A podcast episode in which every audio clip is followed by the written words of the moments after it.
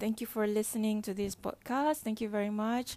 So, um, I saw about 27 plays for the past um, podcast. Thank you so much for listening to me.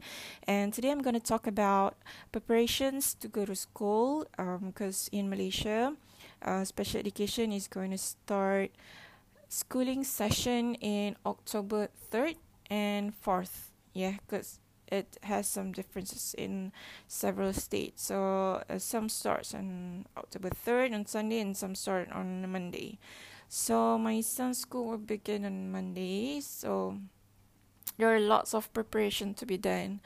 Um, his module, you know, his um school items, and then um necessities for fighting COVID, like um the hygiene spray, the sanitizer, the mask, um, everything, everything. I'm gonna provide him with um, wet tissue.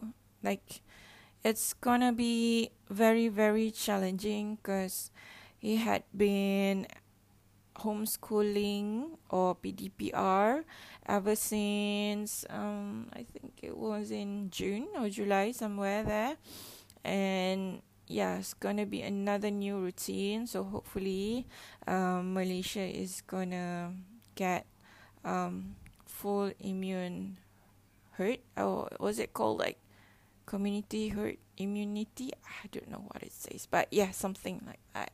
So um, I have like high anxiety because he is like one big fighter of COVID. Like he draws posters of it like he always remind me mama wash your hand. Mama go to bed like whenever i come back from shopping like he is like my constant reminder.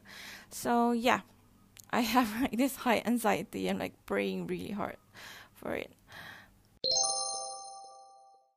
Um so instead of focusing um on my anxiety and worries so let's do whatever necessary for our children. And my plan is providing him with um, packs, um, checklists, and some sort of guidance for his teacher. Maybe some reward, you know, for him to go to school and to take care of himself. I'm so just blessed. I am like so very high anxiety. I'm I'm having like a tremendous worry because like it's the virus that we are talking here. And thank God that the school um, teachers are all vaccinated. And I really hope that our children will begin school with um, health. And I hope that they would, you know, get a better education instead of having homeschool because it's not the same for the special education. They really need schooling. They really need um society and community you know? Because when they're at home it's their home is just their home especially with my son who's autistic. Like he refused to go out. He's so afraid of covid and it's not healthy. So i hope that my um, podcast um kind of like a therapy for me as well.